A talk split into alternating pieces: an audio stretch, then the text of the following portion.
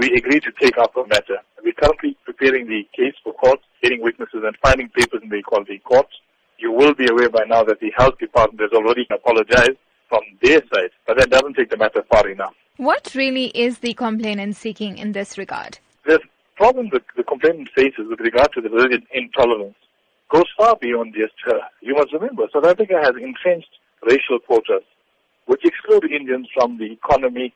It's called radical transformation. All it means is no Indians allowed. We are excluded from med schools, no Indians allowed. You're excluded from the jobs market because of the 2% quota, no Indians allowed. No matter how clever, no matter how talented or hardworking. And this is just a symptom of this bigger cause of anti-Indian sentiment. So it's heartening to know that some people actually want to march, and we wish them well in this regard. And I hope people take up the take a stand on something. It's far bigger than a single person not being allowed her constitutional right to practice her religion in private.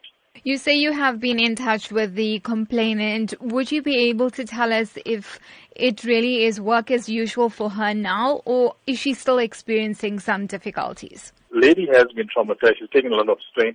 I'm not given a minute to speak on behalf of her with regard to her health. So I don't want to invade on her or intrude on her privacy in this regard, but she was treated very, very badly.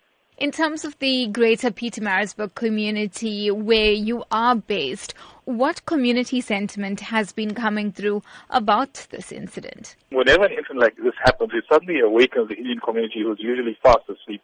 It's just time that people took a stand like in the past where Indian people built schools and hospitals for the community, still worrying about themselves and driving Lamborghinis and Ferraris and expensive private schools for their own children.